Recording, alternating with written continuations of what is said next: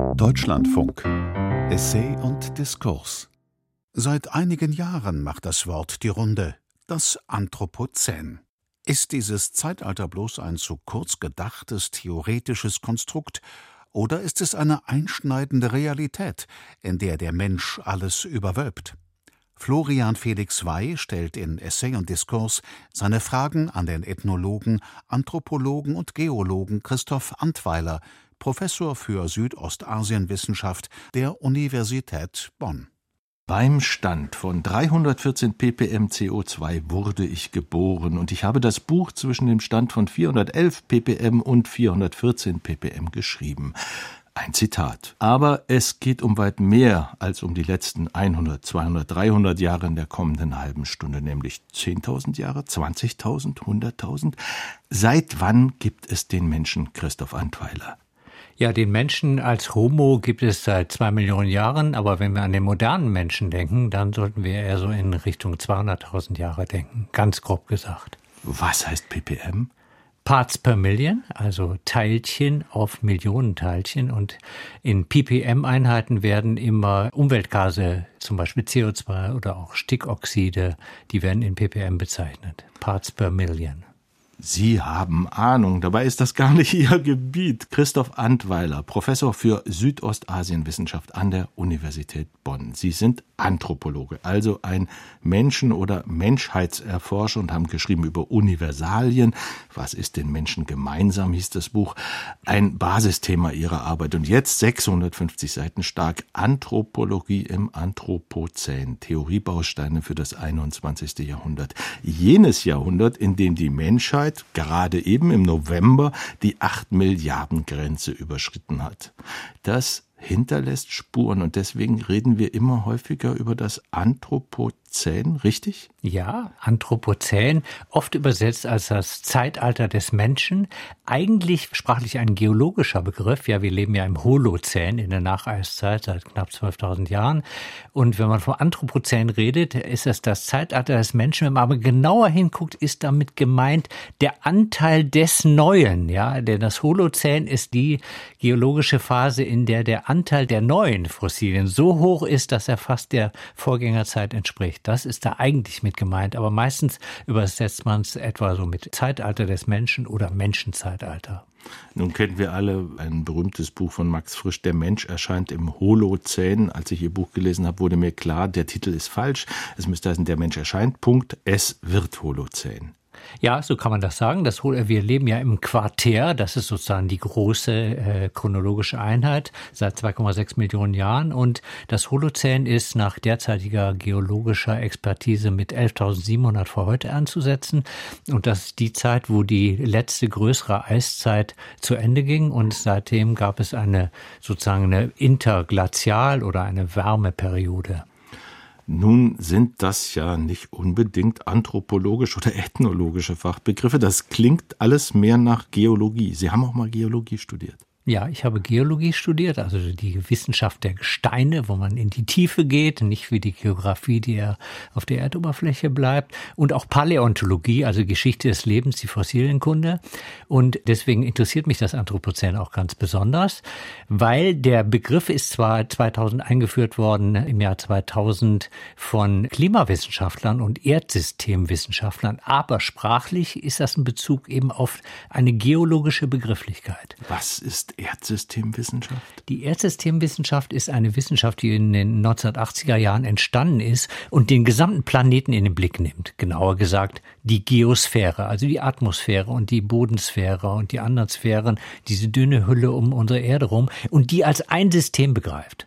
Und die Einsicht, die zentrale Einsicht ist eben, dass man das als ein System betrachten sollte, wo viele Untersysteme sich gegenseitig beeinflussen. Und diese Erkenntnis ist schon 20 Jahre vor der Anthropozänenthese gekommen.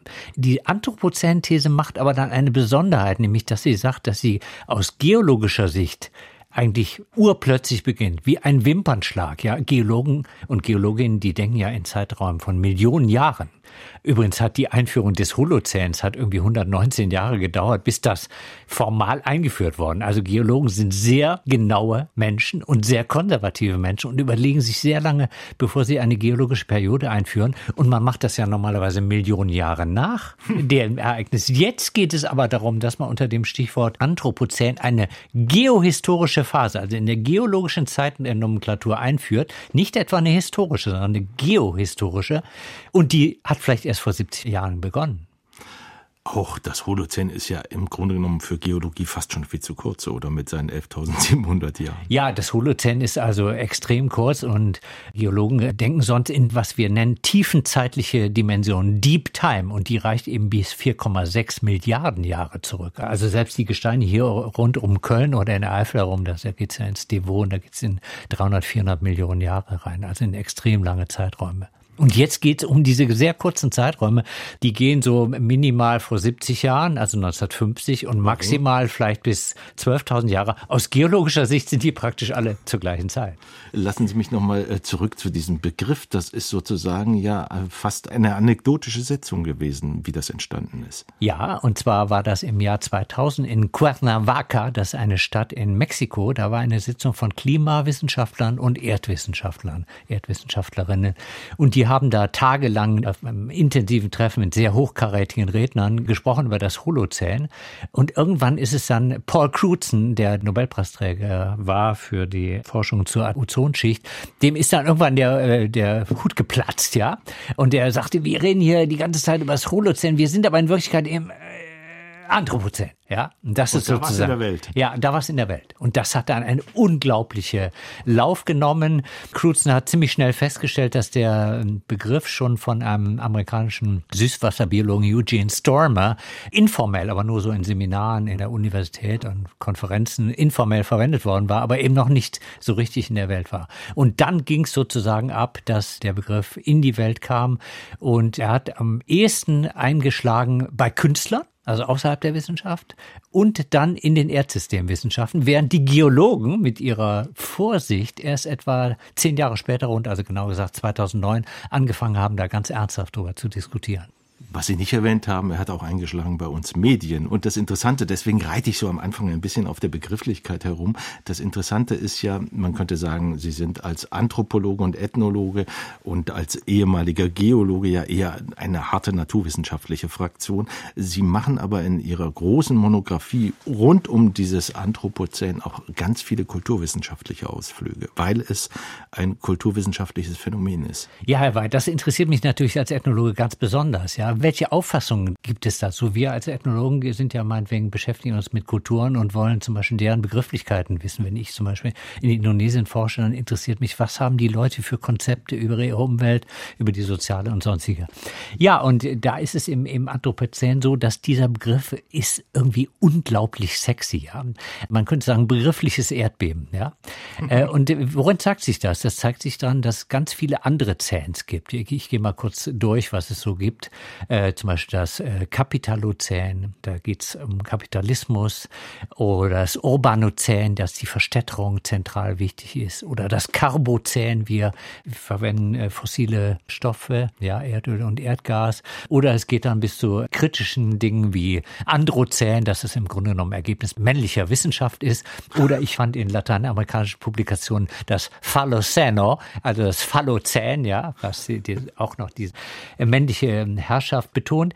Also was man daran sieht, das ist ein extrem wirkungsvoller Begriff, der zu sehr viel Denken anregt. Er bringt nämlich uns eigentlich dazu, nochmal zu überlegen, ob wir einen ganz anderen Rahmen brauchen, um über die Stellung des Menschen in der Welt nochmal neu drüber nachzudenken. Also eigentlich uralte philosophische Fragen, aber jetzt anhand eines sehr, sehr, sehr konkreten, drängenden Problems. Und in diesen vielen Zähns, da manifestiert sich einerseits diese Faszination des Begriffes, dass man dadurch ganz neue Denkräume und auch Kunsträume und Medienräume eröffnen kann. Andererseits aber auch eine Kritik. Sie hören das Gespräch in Essay und Diskurs im Deutschlandfunk heute mit dem Bonner Anthropologen und Geologen Christoph Antweiler und Butter bei der Fische. Wir haben gesagt, vielleicht hat das Anthropozän 1950 begonnen. Warum? Ja, Stichwort Atombombenversuche. Es hat etwa 2000 oberirdische Atombombenversuche gegeben und die ersten Versuche begannen in den 50er Jahren 1949, 1950 und diese Atombombenversuche haben weltweit Plutonium und andere Radionuklide hinterlassen. Wenn ich sage weltweit, das heißt, man findet das nicht nur im Eniwetok-Atoll im Pazifik oder in Almagorodo in Mexiko, wo die ersten Tests stattfanden, sondern man findet es auch in Eisproben in der Antarktis oder in der Arktis oder in der inneren Mongolei. Die ergeben also das, was Geologen so einen Marker nennen nämlich etwas, was Stratigraphische Marker habe ich gelesen. Stratigraphische Marker, ja. Flapsig wird das auch Golden Spikes genannt. Was Geologen suchen ist, dass man weltweit zeigen kann und auch da wirklich so ein Spike einklopft in so eine Steinwand. Mhm. Hier ist die Grenze zwischen zwei geologischen Aha. Perioden und man versucht das weltweit zu machen, um sozusagen einen Vergleichs-, einen Orientierungshorizont zu finden. Und jetzt versucht man das für das Anthropozän und da gerade in 2023 laufen da nochmal verstärkt Forschung, um solche Marker zu finden für das Anthropozän. Es könnte aber auch zum Beispiel Beton oder Plastik sein.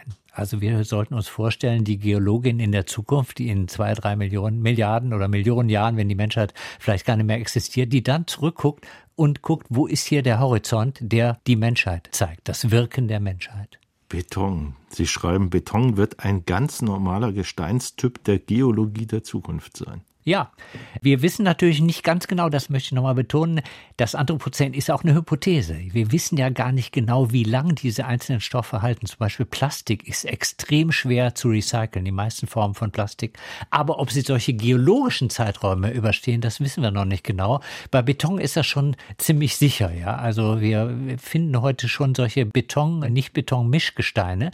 Das wird praktisch, das werden die Horizonte der Zukunft abgeben. Und dazu vielleicht mal ein Faktor Faktum, also ein No-Fun-Fact. Herr Wey, stellen Sie sich vor, wir würden alles menschlich transportierte Material, also alles das, was in unseren Bauten steckt, was in diesem Studiobau, in dem wir gerade sitzen, steckt, Turm, im Kölner ja. Dom, die Tunnels, die Straßen, mhm. würden das gleichmäßig über die Landoberfläche des Planeten verteilen, mhm. gleichmäßig. Mhm.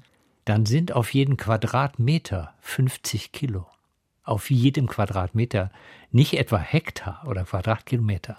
Und das zeigt das, was Wissenschaftler heute Technosphäre nennen. Ja, also wir gestalten die Natur weltweit so stark um, dass man davon ausgehen kann, dass eben Geologen, Geologinnen der Zukunft das als markierbare Schicht weltweit nachweisen können eine markierbare Schicht. Und da war ich mir nicht ganz sicher, ob er jetzt einen Witz macht, der Geologe und Anthropologe Christoph Antweiler. Zitat, die Überreste der weltweit verspeisten Brathähnchen werden ein geologischer Indikator für zukünftige Geologen sein. Kann doch nicht sein. Ja, das könnte durchaus sein.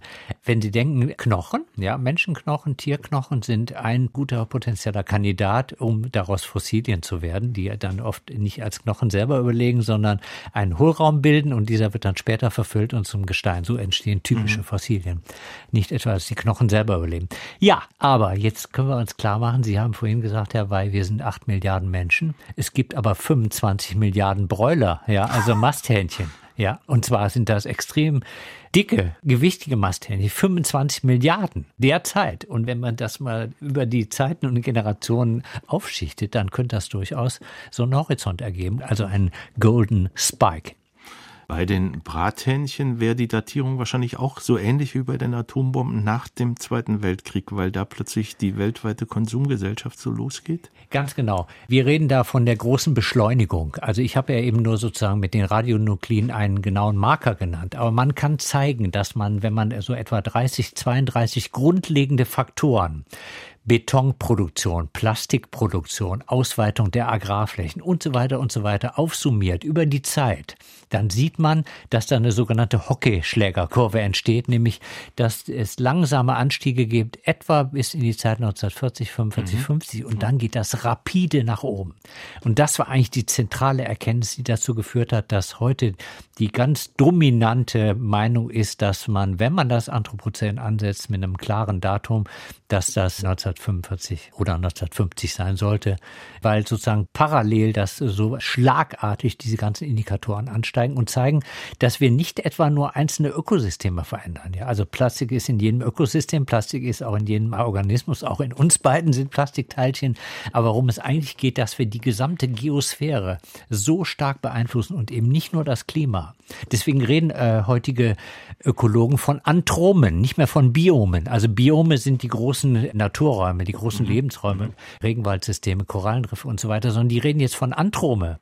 Ich erinnere mich noch als Schüler, habe ich mich schon für Ökologie interessiert. Da gab es immer die schönen Pfeildiagramme mit Kästchen und Pfeilen, sehr komplex immer, wie so ein Ökosystem mhm. ist. Und dann stand da unten rechts so ein kleiner Pfeil, menschlicher Einfluss in manchen Systemen. Heute muss man in jedes Ökosystem dieser Welt, muss man als erstes erstmal den menschlichen Einfluss reinschreiben. Also so ein Antrom wäre zum Beispiel äh, so eine Agglomeration wie Hongkong oder das Ruhrgebiet oder so? Ja, das wären äh, urbane Antrome, aber auch zum Beispiel heutige Steppenräume. Es gibt Steppenlebensräume in afrikanischen Gebieten oder in Lateinamerika oder in Hochasien, die sind schon dermaßen menschlich beeinflusst, dass man auch die schon heute als Antrome sieht. Und der derzeitige Erkenntnisstand, dass etwa Fast die gesamte Landfläche ist vom Menschen beeinflusst, oder man kann kurz sagen, die gesamte, aber etwa 75 Prozent sind so stark beeinflusst, dass man die also als maßgeblich menschlich geformte, nicht nur beeinflusst, sondern maßgeblich menschlich geformte Lebensräume auffasst, eben Androme dann gehen wir mal in Richtung Science Fiction und sagen, wenn das so ist und wir haben acht Milliarden Menschen, wäre es nicht besser, man konzentriert die in diesen Antromen und baut vielleicht noch ein paar riesige Wüstenstädte und das wäre ökologischer oder für die Gesamtbilanz des Planeten besser? Ja, also da müssen wir natürlich nochmal betonen, dass wir jetzt ganz stark uns zum Spekulieren einladen. Wir können also sowas denken wie Hongkong mit seiner extrem dichten Besiedlung oder Shenzhen oder Tokio, Yokohama, wo mal eben 35 Millionen Menschen zusammen wohnen oder das Ruhrgebiet. Da kann man dran denken. Da muss man jetzt aber erstmal zu sagen, das Anthropozän ist etwa nicht nur heute die Effekte der Siedlung in Städten als solche, und es ist auch nicht die reine 8 Milliarden. Das ist nicht das eigentliche Problem, sondern das eigentliche Problem ist unsere Lebens- und vor allem Konsumform. Und das Problem sind nicht wie vielleicht beim Club of Rome äh, in den 70er Jahren noch gesagt, nur einfach die zu Ende gehenden Rohstoffe ist auch ein Problem. Das viel größere Problem sind die Effekte unserer Tätigkeit und unseres Konsums, also Abfall. Und was ich betonen möchte, der Faktor ist nicht nur das städtische Leben, sondern der Landverbrauch um die Städte drumherum und die weltweite Landwirtschaft. Und jetzt Ihre Frage. Da könnte man wirklich ernsthaft drüber nachdenken. Es ist nämlich so, dass der ökologische Fußabdruck, der berühmte, also die Effekte, die wir haben, wirklich auf die Umwelt und den Rohstoffverbrauch, ist in großen, dichten Städten, wenn man dazu sagt, nicht nur dicht, sondern auch mit extremen Wolkenkratzern, ist geringer als in den typischen, zum Beispiel amerikanischen ausgewalzten Sprawling Cities, ja, die wir kennen. Insofern könnte man überlegen, ob eine Lösung wäre oder ein Ansatz einer Lösung, dass wir in Zukunft noch viel dichter in extrem dichten, mit Wolkenkratzern bebauten Städten zusammenleben, die dann natürlich aber auch vernetzt sein müssen und aber auch Grünflächen beinhalten. Man kann nämlich heute auch in großen Städten Ackerbau betreiben. Und da gibt es eine Fülle, auch zum Teil durch Anthropozänenforschung ausgelöster Forschungen, dass man zum Beispiel Landwirtschaft in Hochhäusern machen kann. Ja, das ist eigentlich nicht denkbar, weil die Böden dafür viel zu schwer sind. Die würden zusammenkrachen. So. Aber mittlerweile kann man die Pflanzen mit kleinen Mikrokanälchen aus Plastik, so kleinen Kanülen, direkt mit Wasser und aber eben auch den Grundstoffen versorgen, so dass man heute in Hochhäusern Landwirtschaft machen kann. Und da gibt's mittlerweile typischerweise in asiatischen Städten, also in chinesischen Städten oder in Singapur, Singapur ist da so einer der Vorreiter, gibt's Möglichkeiten. Die Frage, die ich natürlich jetzt vielleicht gegen meine normale Haltung erstmal weglasse, ob die Menschen sich in diesen Siedlungen wohlfühlen werden. Da, aber auch da kann man den, natürlich was tun. Den Ethnologen fragen. Gut, wir sind Gruppenmenschen, aber wir sind ja nicht Massenmenschen, oder sind wir das? Nein, wir sind eigentlich Kleingruppenwesen, ja. Unsere Psyche ist in einer langen Evolution in Kleingruppen, wo vielleicht so 100, 200 Leute waren, geprägt worden. Und so verhalten wir uns ja häufig heute, auch wenn wir an In-Group, Out-Group, Ausgrenzung und so weiter, äh, Ethnozentrismus denken. Aber wir haben vielleicht keine andere Lösung, denn wir sind im Augenblick da weil die Grundlagen nicht nur der menschlichen, sondern auch der Existenz vieler anderer Wesen grundlegend zu bedrohen durch unsere Lebensweise. Und vielleicht gibt es da keine anderen Lösungsformen. Und ich denke, man müsste, wenn das dann auch noch nicht nur ökologisch sinnvoll, sondern auch noch menschengemäß sein sollte, müsste man dafür sorgen für Interaktionsräume. Man muss für Grünflächen in Städten sorgen. Man muss dafür sorgen, dass es um die Städte herum eben grüne Zonen gibt, sowas wie ein Grüngürtel hier und dann vielleicht ein bisschen größer bei solchen Millionenstädten. Aber auch in den kleinräumigen Situationen, dass man dort für Grünflächen und für Begegnungsräume sorgt und auch für Möglichkeiten, Natur zu erfahren und nicht nur in so einer domestizierten Form wie im Aquarium. Nun haben wir viele Fakten schon gehört. Es ist faktisch, es gibt so etwas, egal wie man es nennt, Anthropozän oder auch irgendeinen anderen Begriff erfinden würde, der Spuren, der untilgbaren Spuren der Menschheit und sofort sind wir aber im Grunde ja in einer Wertedebatte. Da kommen wir ja gar nicht drum rum, ja. Also das moralisch oder sozial zu bewerten, sonst finden wir auch keine Lösungen dafür.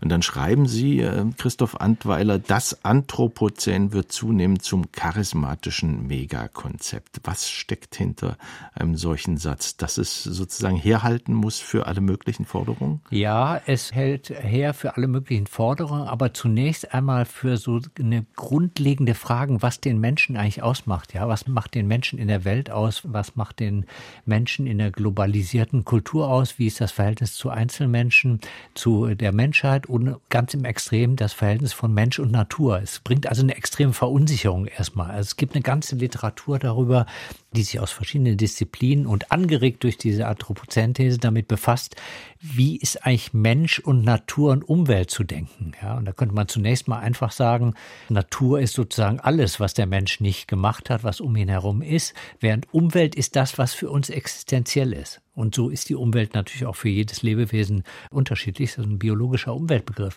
Jetzt ist aber die Frage, wie verändern wir selber die Umwelt? Wir treten also nicht mehr einer Umwelt entgegen, sondern wir gestalten die selber maßgeblich mit. Und damit ist direkt die Frage, ist der Mensch eigentlich allmächtig oder ohnmächtig? Dürfen wir das? Ist ja. die Grundfrage. Dürfen die, wir das? Die, erstmal ist der Befund offenbar, können wir das? Wir können wir das. Können wir das. haben also so eine Agency in der Form, dass wir nicht nur handlungsmächtig sind, vieles zu tun, sondern wir tun vieles und können das. Aber die Folgen unseres Handelns, die können wir nicht kontrollieren. Das ist sozusagen die Janusköpfigkeit. Ja. Wissen wir denn überhaupt, wenn wir das tun? Sie haben ein wunderbares Beispiel. Sie schreiben am Anfang, dass es nur ein Lebewesen gibt, das jemals so evolutionär umgestaltend waren. Das waren die Cyanobakterien. Cyanobakterien. Ja, also Blaualgen. Blaualgen. Und dann kommt der Mensch irgendwie Milliarden Jahre später oder genau. Millionen Jahre später. Aber sowohl die Cyanobakterien als auch wir haben ja nicht reflektiert, als wir anfingen mit Beton zu äh, bauen oder mit Kohle als Energieträger zu arbeiten, dass wir das aktiv tun. Genau. Und das ist eigentlich das eigentliche begriffliche Erdbeben, dass wir auf einmal gezwungen sind. Durch die Problematik, die wir selber schaffen, sind wir gezwungen, über grundlegende Fragen zu reflektieren. Ja, also nämlich, was macht den Menschen aus? Und da kommen wir dann in die Richtung der Wertedebatte. Denken Sie an, einfach an das Stichwort Umweltschutz. Wir können uns vorstellen, jemand, der in einer Demonstration steht, ein Plakat hochhält und sagt, ich schütze die Umwelt, wir müssen die Umwelt schützen. Was meint er oder sie eigentlich damit? Meint er nur die Umwelt, seine oder ihre persönliche? Oder die Umwelt des Menschen oder die Umwelt aller Menschen oder die Umwelt der Menschen und der Tiere, aber vielleicht nur der großen, der Säugetiere, die uns nah sind oder auch die Umwelt der Zecke. Oder noch stärker, wir könnten auch überlegen, dass wir die ganze Natur schützen sollten, alles schützen sollten. Und da gibt es Positionen, zum Beispiel in der Naturphilosophie, zwischen Pathozentrismus, ich schütze alle Wesen, die leiden können, da würden also zumindest die großen anderen Primaten dazu gehören, aber eher auch noch andere große Tiere. Oder ich schütze überhaupt alles Leben, oder ich schütze nur komplexes Leben, oder ich schütze auch Stein und den ganzen Kosmos. Da gibt es also ganz verschiedene Positionen, die letztlich sehr schwer zu begründen sind. Und das hört sich jetzt alles so philosophisch an, aber genau diese Fragen sind ja auch für unsere alltägliche Politik von Bedeutung. Und da ist eben das Problem, dass wir kurze Zeiträume und kurzfristiges Denken in der Politik haben und kurze Wahlperioden. Also was ganz anderes als das tiefenzeitliche Denken. Wir kommen aus einer ganz langen Vergangenheit, wo wir schon Rohstoff ausgenutzt haben und machen jetzt etwas, das in die ganz lange Zukunft geht. Dieses Denken ist eigentlich gebraucht für konkretes Handeln, aber die politische Landschaft ist ganz anders organisiert. Nun ist mir aufgefallen und äh, war mir auch nicht sicher, wie ist das gemeint. Sie zitieren ja unglaublich viele Leute, bilden die gesamte Debatte ab, die um das Anthropozän in den Lebenswissenschaften, in den Kulturwissenschaften, in den Naturwissenschaften geführt wird. Und da taucht dann eine Geografin und Professorin für Inhumanität auf. Dahinter haben sie ein Ausrufezeichen gesetzt, Catherine Yusuf. Das ist nicht ironisch gemeint? Nein, das ist nicht ironisch gemeint. Catherine Yusuf ist eine britische Geografin, eine sehr kritische Geografin und die hat, die hat sich einen Lehrstuhl für Inhumanity. Was meint das? Es geht da eigentlich um eine Kritik der Geologie. Es geht darum, wie die Geologie als eine zentrale Basiswissenschaft in einer kolonialen Situation groß geworden ist, ja, also im 16., 17., 18., 19. Jahrhundert, im 19. Jahrhundert dann formalisiert, wie fast alle anderen Wissenschaften auch, dass die aber sozusagen schon in ihrer Begrifflichkeit derartig kolonialistisch und zum Teil auch rassistisch ist. Also da ist der konkrete Bezug zu Plantagen, wo Sklaven arbeiteten, zu Rohstoffextraktion, Steinbrüchen, Bodenschatzausbeutung, wo Sklaven arbeiteten. Und mit diesen Dingen beschäftigt sich Catherine Yusuf. Und die hat ein schmales, aber sehr weit verbreitetes Büchlein geschrieben, das heißt A Million Black Anthropocene or None, also übersetzt eine Million schwarze Anthropozäne, da meint sie das Schicksal der schwarzen vor allem Sklavenarbeiter oder gar keins. Sie geht also praktisch in extremer Form auf diese Begrifflichkeit an und sagt, wir müssen erstmal die grundlegende Zugang zur Natur, der sich in diesem geologischen ausbeuterischen und rassistischen Vokabular zeigt, das müssen wir erstmal aufarbeiten. Und deswegen würde sie bestimmt sagen, Plantationocene, das ist auch so ein Wort, Plantations, also das Plantagezählen, das wäre der korrekte Begriff, weil der in der Entwicklung der Plantagenwirtschaft und der frühen Rohstoffextraktion eigentlich dieses konsumistische Denken aufgekommen ist.